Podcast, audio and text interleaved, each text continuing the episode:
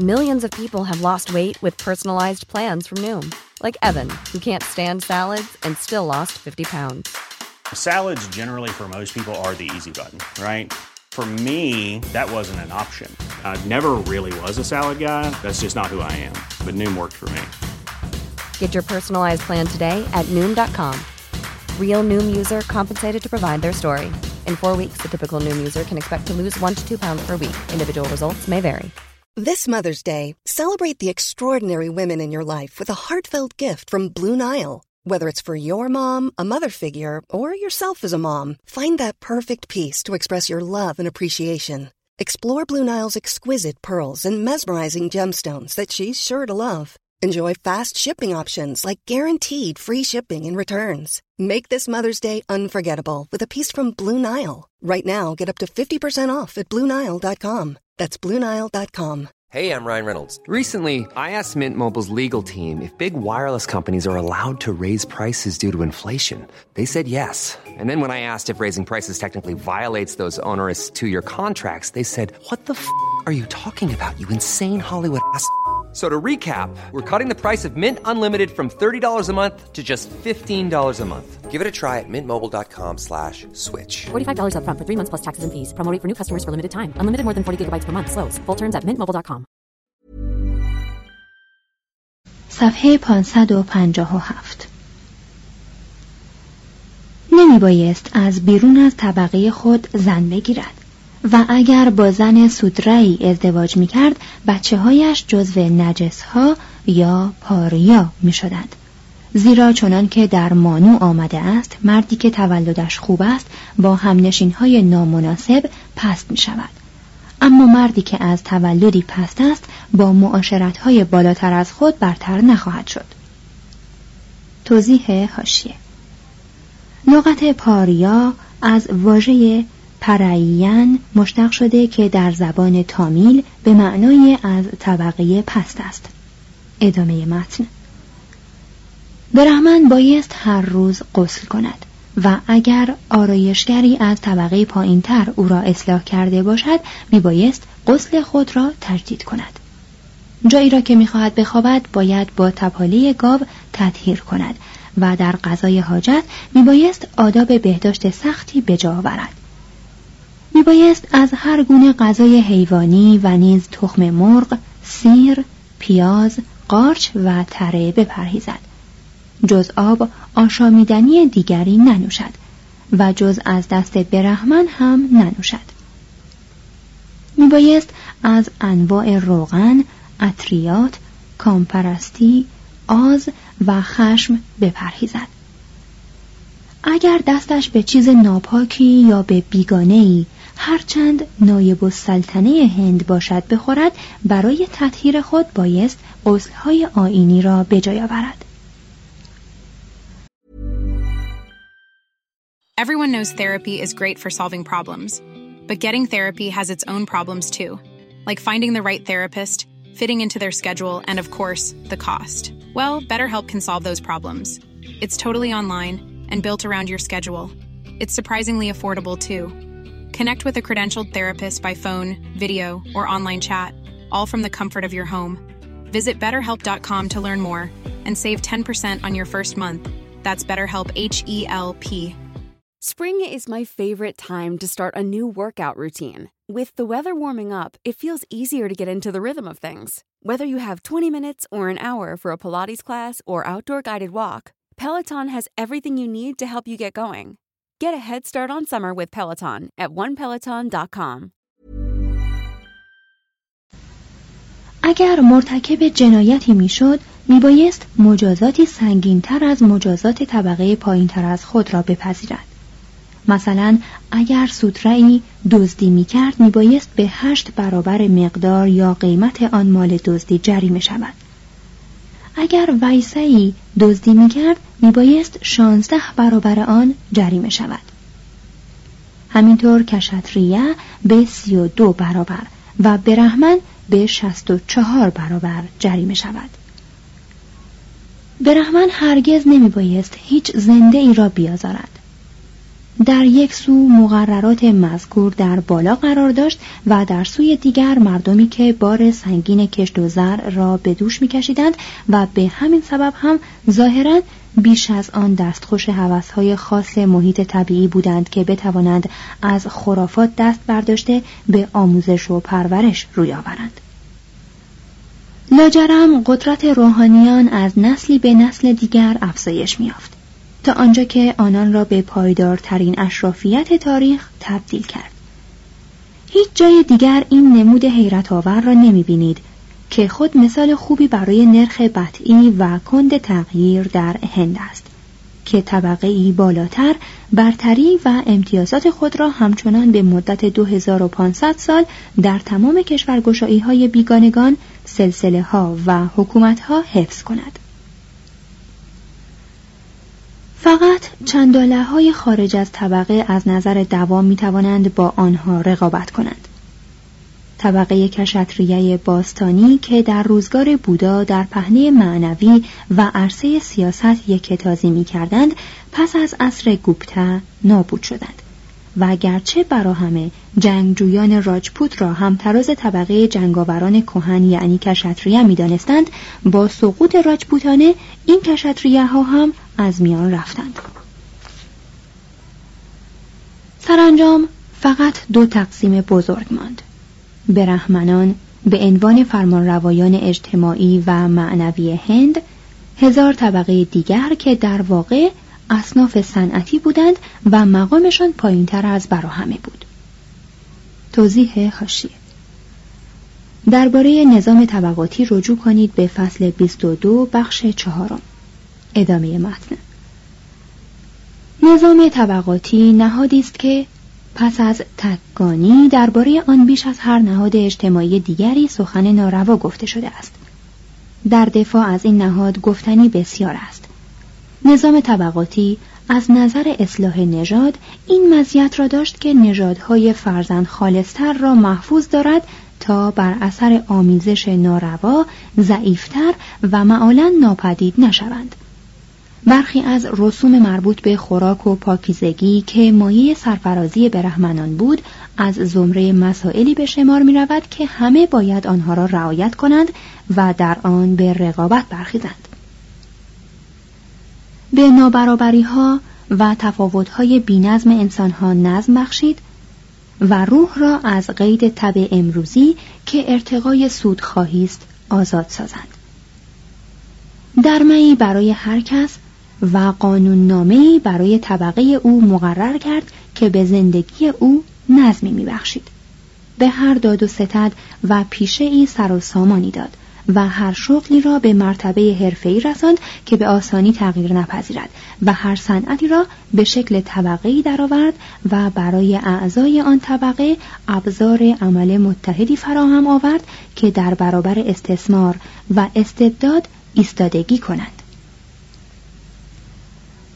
راه گریزی از حکومت توانگر سالاری یا خودکامگی نظامی که به ظاهر دو شق حکومت اشرافی هستند عرضه کرد.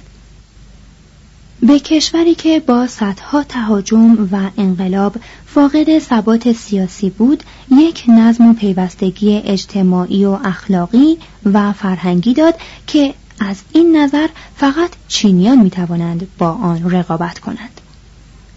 دولتها دستخوش صدها دیگرگونی آنارشیستی بودند اما برهمنان از رهگذر نظام طبقاتی جامعه همچنان پایدار ماندند و تمدن را حراست و آن را پربارتر کرده به نسلهای پسین سپردند. این ملت آنان را با صبر و بردباری و اگر تکبر را منظور بدارید با فخر و غرور تحمل می کرد چون هر کسی می دانست که آنان سرانجام یگان حکومت ضروری و اجتناب ناپذیر هند هستند. صفحه 558 بخش سوم اصول اخلاقی و ازدواج درمه کودکان ازدواج در سالی هنر عشق ورزی روسپیگری عشق رویایی ازدواج خانواده زن زندگی معنوی او حقوق او هجاب ساتی بیوگی. چنانچه نظام طبقاتی در هند از میان برود حیات اخلاقی این کشور هم دستخوش یک رشته دراز آشوب و بینظمی خواهد شد زیرا در این سرزمین قانوننامه اخلاقی تقریبا از نظام طبقاتی جدایی ناپذیر است سلوک اخلاقی همان درمه بود یعنی آن قانون زندگی که نظام طبقاتی برای هر کس تعیین می کرد. هندو بودن الزاما به معنای پذیرفتن عقیده ای نیست بلکه بیشتر به این معناست که جا و مقامی در نظام طبقاتی داشته باشد و درمه یا وظایفی را که بنا به سنت و ضوابط باستانی به آن مقام بستگی دارد بپذیرد. در بها گاواد گیتا چنین آمده است. کار خیش کردن هرچند با عیب کرده شود نیکتر از دست زدن به کار دیگران است حتی اگر آن نیکو کرده شود. توضیح هاشیه بها گاواد گیتا. اشعاری فلسفی به زبان سانسکریت که جزئی است از مهابهاراتا و متضمن تعالیم فلسفی کریشنا و فلسفه ودانت است. مترجم. ادامه متن. درما برای فرد همچون نمو طبیعی است برای دانه یعنی تکامل منظم سرشت ذاتی و سرنوشت اوست. این مفهوم سلوک اخلاقی چندان کهن است که حتی امروزه برای همه هندوان دشوار و برای اکثرشان ناممکن است که خود را اعضای طبقه خاصی ندانند. و به اطاعت از قوانین آن مکلف نباشند و آنها را حادی خود ندانند. یکی از مورخان انگلیسی می‌گوید تصور جامعه هندوی بدون طبقه ممکن نیست. هندوان علاوه بر درمه هر طبقه یک درمه کلی هم دارند و آن تعهدی است که در همه طبقات نافذ بوده است. و اساسا شامل احترام به برهمنان و حرمت گاو است. پس از این وظایف وظیفه فرزند آوردن است. قانوننامه مانو می‌گوید مرد آنگاه مرد کامل است که سه نفر باشد خود همسر و پسرش. فرزندان نه فقط سرمایه اقتصادی والدین و اسای روزگار پیری آنان هستند بلکه عبادت خانگی نیاکانشان را انجام می‌دهند و به تناوب آنها را اطعام می کند. چه ارواح بدون این تعام گرسنه خواهند ماند از این رو در هند مسئله نظارت بر ولادت در کار نبود و سقط جنین را جنایتی برابر کشتن برهمن می شمردند. گاه و بیگاه نوزاد کشی اتفاق میافتاد. اما یک کار استثنایی بود. پدر از داشتن فرزند خوشحال و به داشتن فرزندان بسیار سرفراز بود. مهر پیران به جوانان یکی از زیباترین جلوه های تمدن هندوست.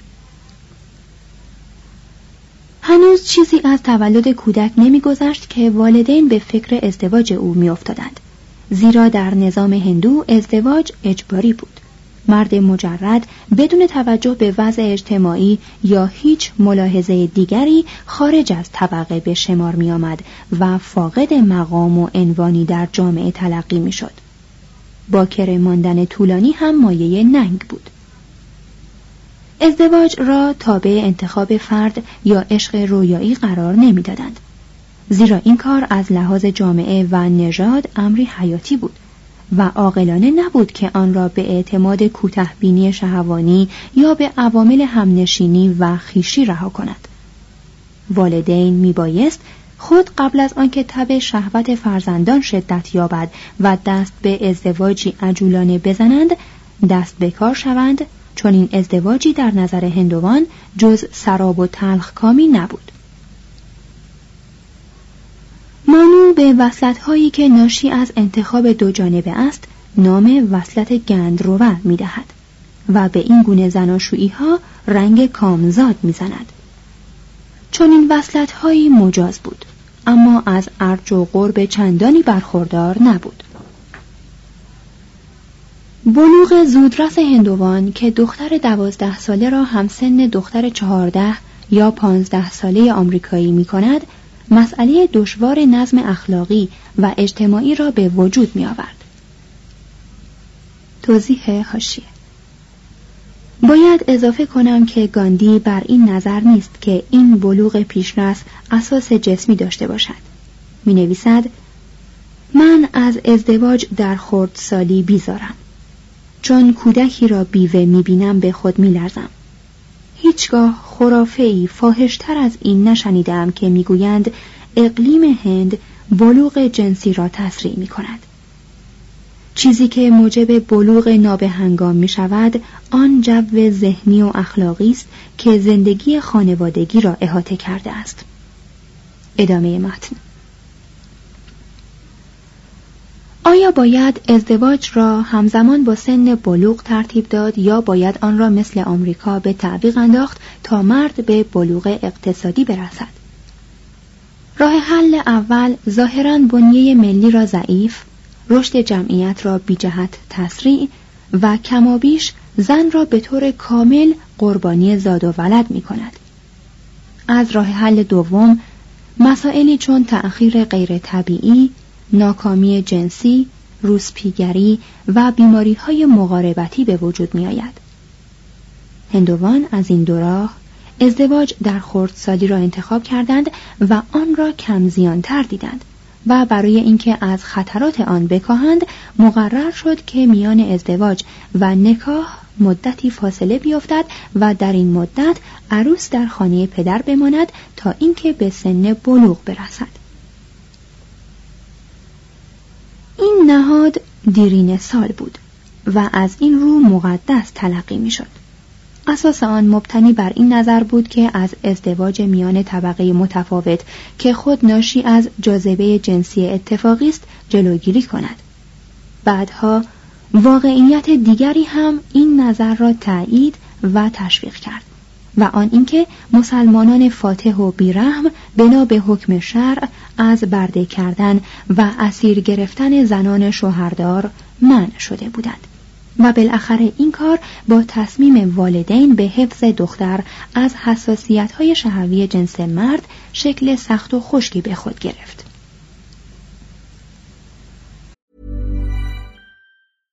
Even when we're on a budget, we still deserve nice things. Quince is a place to scoop up stunning high-end goods for 50 to 80% less than similar brands. They have buttery soft cashmere sweaters starting at $50, luxurious Italian leather bags, and so much more. Plus, Quince only works with factories that use safe, ethical, and responsible manufacturing. Get the high-end goods you'll love without the high price tag with Quince. Go to quince.com/style for free shipping and 365-day returns. Imagine the softest sheets you've ever felt. Now imagine them getting even softer over time. That's what you'll feel with Bowl and Branch's organic cotton sheets. In a recent customer survey, 96% replied that Bowl and Branch sheets get softer with every wash. Start getting your best night's sleep in these sheets that get softer and softer for years to come. Try their sheets with a 30-night guarantee. Plus, get 15% off your first order at bowlandbranch.com. Code BUTTERY. Exclusions apply. See site for details. از ادبیات عاشقانه هندو آشکار می شود که این احساسات به طور معقولی تند و شدید بود و مرد ممکن بود که به اندک تحریکی آتش خود را فرو بنشاند. کاماسوترا یا کامنامه مشهورترین کتاب از یک رشته آثار بلند بالایی است که نوعی توجه و مشغولیت هندوها را در زمینه فنون روابط جنسی از لحاظ جسمی و روحی نشان می‌دهد. وات سیاینا معلف این رساله به ما اطمینان می‌دهد که در ایامی که زندگی دانش پژوهی مذهبی را در بنارس میگذراند و یک سره مستقرق اندیشه در باب الوهیت بود این کتاب را از روی دستورهای کتابهای مقدس و برای خیر جهانیان نوشته است.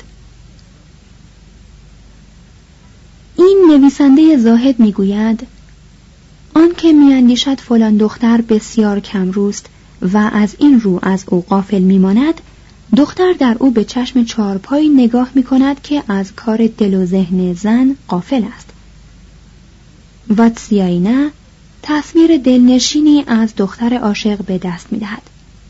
اما فرزانگی او بیشتر یکی درباره هنر والدین است که دختر را به خانه بخت بفرستند و دیگری در هنر شوهر است که جسم زن را راضی نگاه دارد.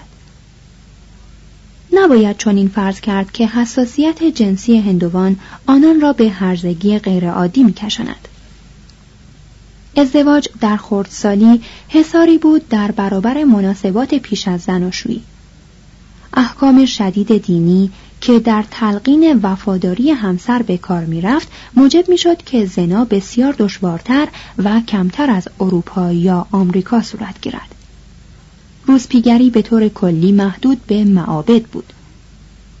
در جنوب نیازهای مرد تشنه را نهاد خدایی دیوداسی فرو می نشاند. دیوداسی در لغت به معنای بندگان خداست و این بندگان روسپیان بودند. در هر معبد تامیل گروهی از زنان مقدس وجود داشتند که کارشان در مرتبه اول رقصیدن و خواندن در برابر بتها و شاید هم سرگرم کردن برهمنان بود. برخی از آنان گویا تقریبا معتکف صومعه بودند. دیگران مجاز بودند که با کسانی آمیزش داشته باشند که می توانند پولی بدهند به شرط آنکه بخشی از این درآمدشان به مقامات روحانی تحویل داده شود.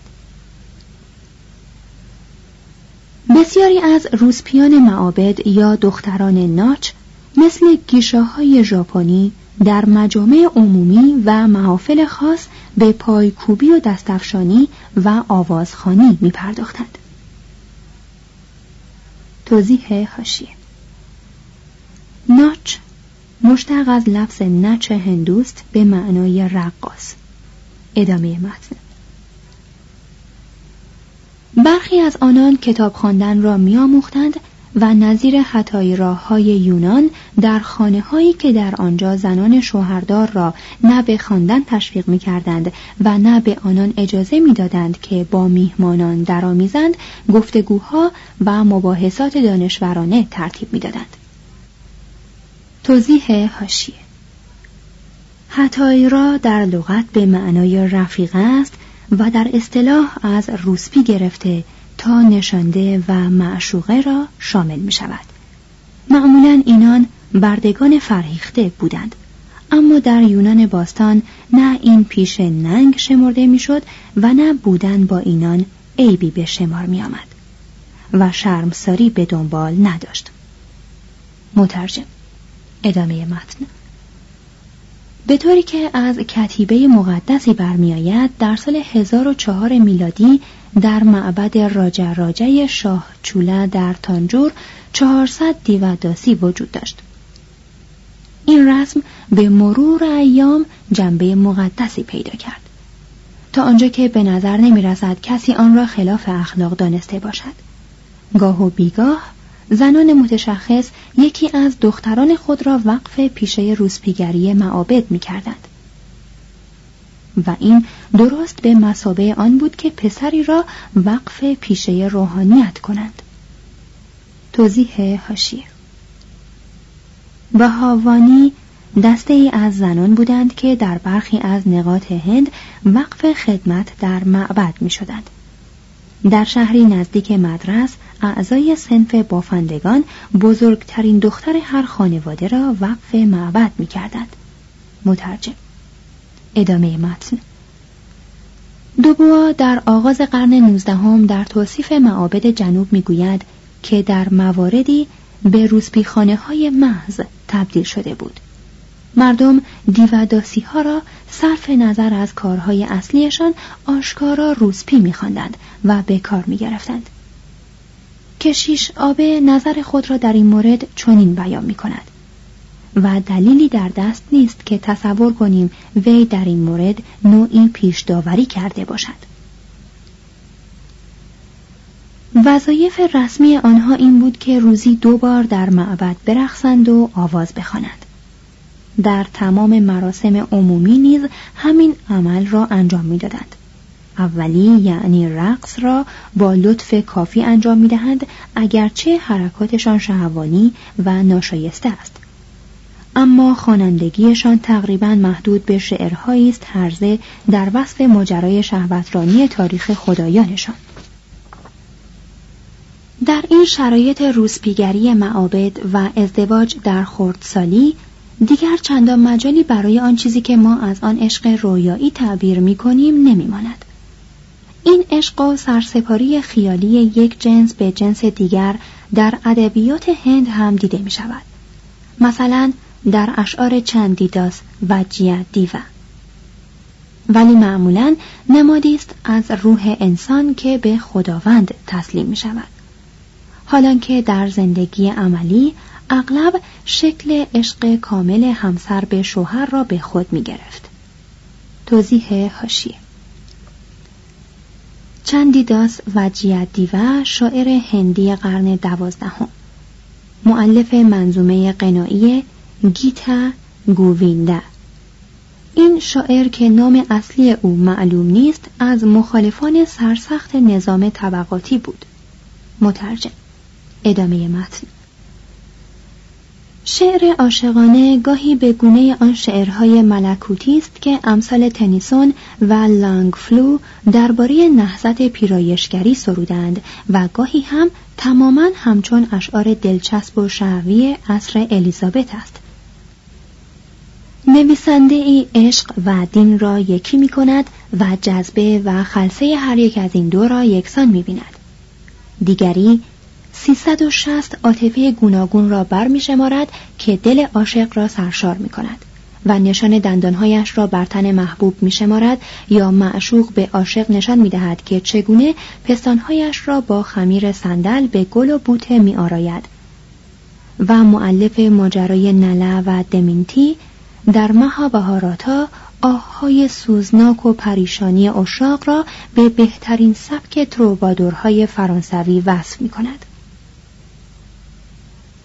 توضیح هاشیه تروبادورهای فرانسوی مراد شاعران خونیاگر است که گروهی شاعر قنایی بودند که از قرن یازده تا پایان قرن سیزده در جنوب فرانسه خصوصا در پروانس و شمال ایتالیا پیدا شده بودند. مترجم ادامه متن.